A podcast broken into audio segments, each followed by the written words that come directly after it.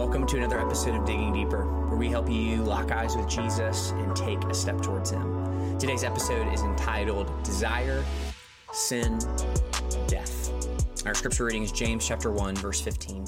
God's word says this Then after desire has conceived, it gives birth to sin.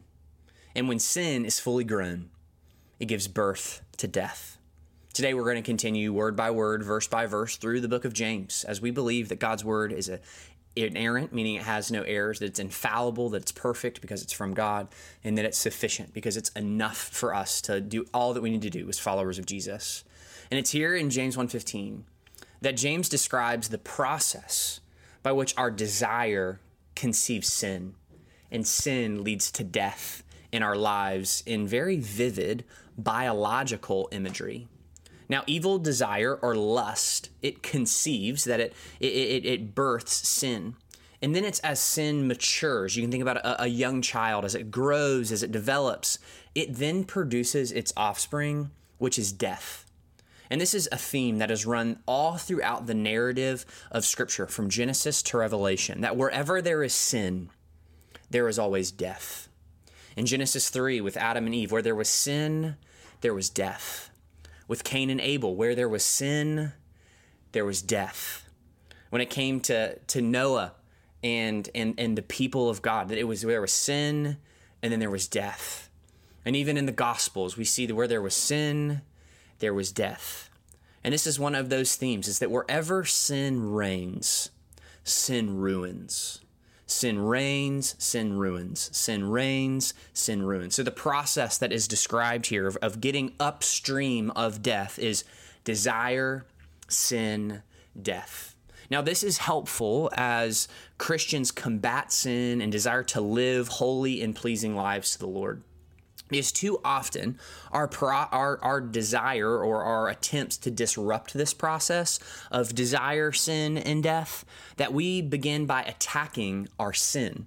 Now, while this is a noble task, we must first go to the root of that sin. We must go upstream a little bit further, which is our desires. That it's our desires that conceive sin, and it's sin that then gives birth to death. So when we travel all the way upstream to our desires, we recognize that our attention, what we think about, is the beginning of devotion.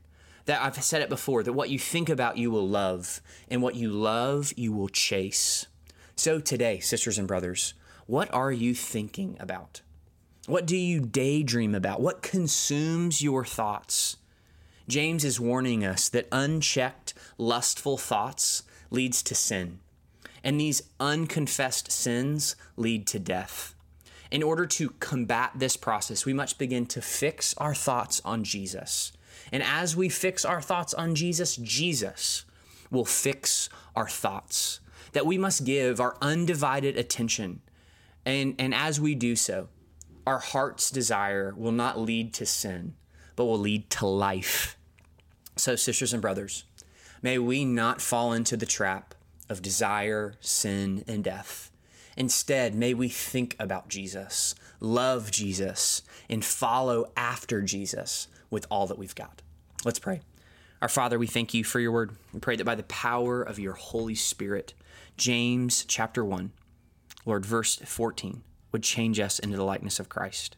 And Father, I pray today that as we see God this this process this this movement of desire sin and death father that we would combat this by going after our desires that we would begin to think about you more and more that we would delight in you Jesus. And as we delight in you that we would follow after you. We pray this uh, in the name of your son and by the power of your spirit. Amen